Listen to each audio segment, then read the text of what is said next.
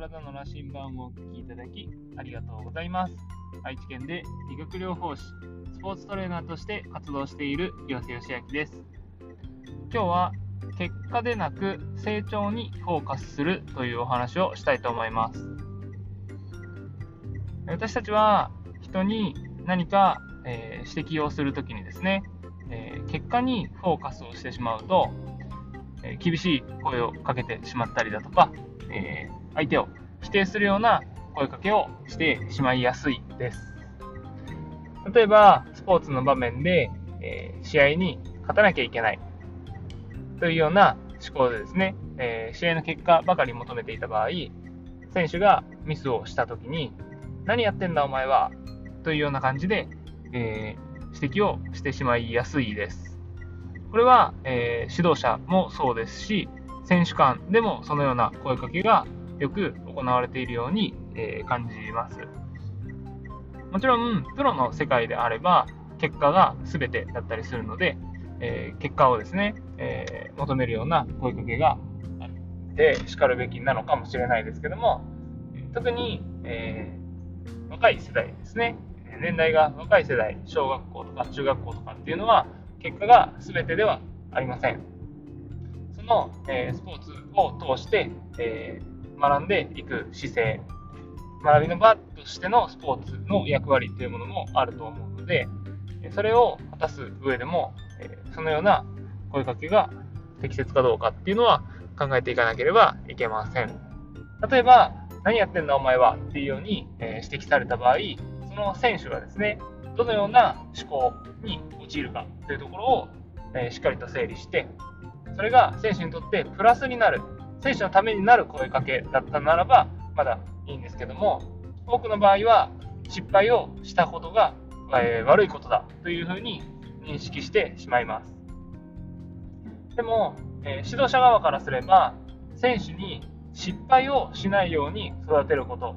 ではなく失敗をしてもそれを成長の糧とするように、えー、なってもらったりとか失敗を恐れずにチャレンジすることそういうことができるようになってほしくて、えー、指導をしていくと思うんですね。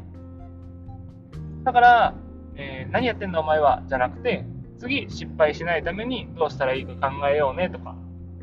失敗しないためにはどうすればよかったと思うっていうような感じで、えー、声をかけてあげた方が、選手にとっては必ずプラスになると思います。でそのように、えー、選手が成長することにフォーカスして声をかけてあげられれば、選手は失敗を恐れるのではなく、失敗しないためにどうしたらいいかなとか、この失敗をどうしどうやって生かしていこうかっていうふうに、成長にですね、フォーカスすることができて、えまた、成長にフォーカスできた方が、結果的に成長した結果として、えー、試合の勝ち負けだとかっていう結果がついてくるので、結果にフォーカスして、ただ勝ったからよし、勝ったからよし、負けたからダメみたいな感じにしちゃうと、その過程ですね、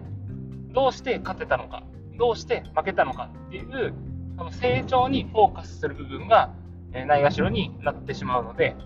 それはすごく、えもったいないなと。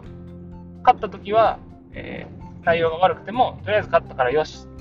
で終わるような監督もいますし、えー、負けた時に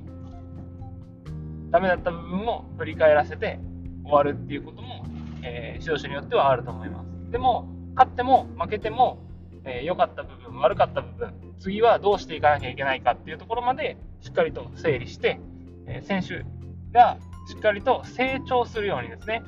変わっていくようなことが、え指導者側の立場にある人たちは大事なのかなと思います。そして成長に、えー、しっかりとフォーカスしていれば、その声かけの仕方ですね。何やってんだお前はとか、っていうような否定的な、えー、相手を否定するようなですね、声かけが、えー、全然こう、選手にとってプラスではないことが、えー、わかるかなと思って、実際私自身も、えー、最近ですね、自分がプレイヤーをしていてですね、していた時に、試合にちょっと負けていたんですね。で、内容が良くなかった時に、周りの選手に対して、なんでそんなミスするんだよっていうようなことを言ってしまって、終わった後に反省して、えー、そうやって声をかけて、その人にどんなメリットがあったのかなって思うと、そんな声かけをするべきじゃなかったなっていうふうに、えー、思います。どうしても勝ち負けがあって、えー、負けたくない、勝ちたいっていう思いがあって、一つのミスに対してそのような声が出てしまうことは、え私自身も、えしてしまうことがあるので、え気持ちはわかるんですけども、それは現時点での結果なので、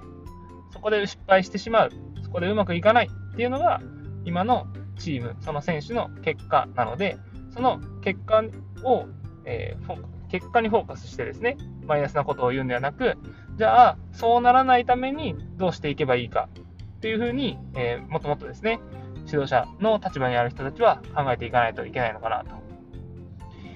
結局、指導している人が選手を育てているんだとしたら、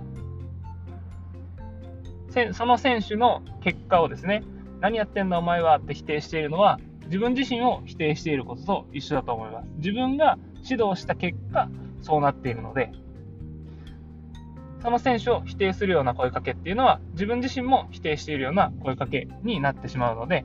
しっかりとですね、えー、成長にフォーカスして、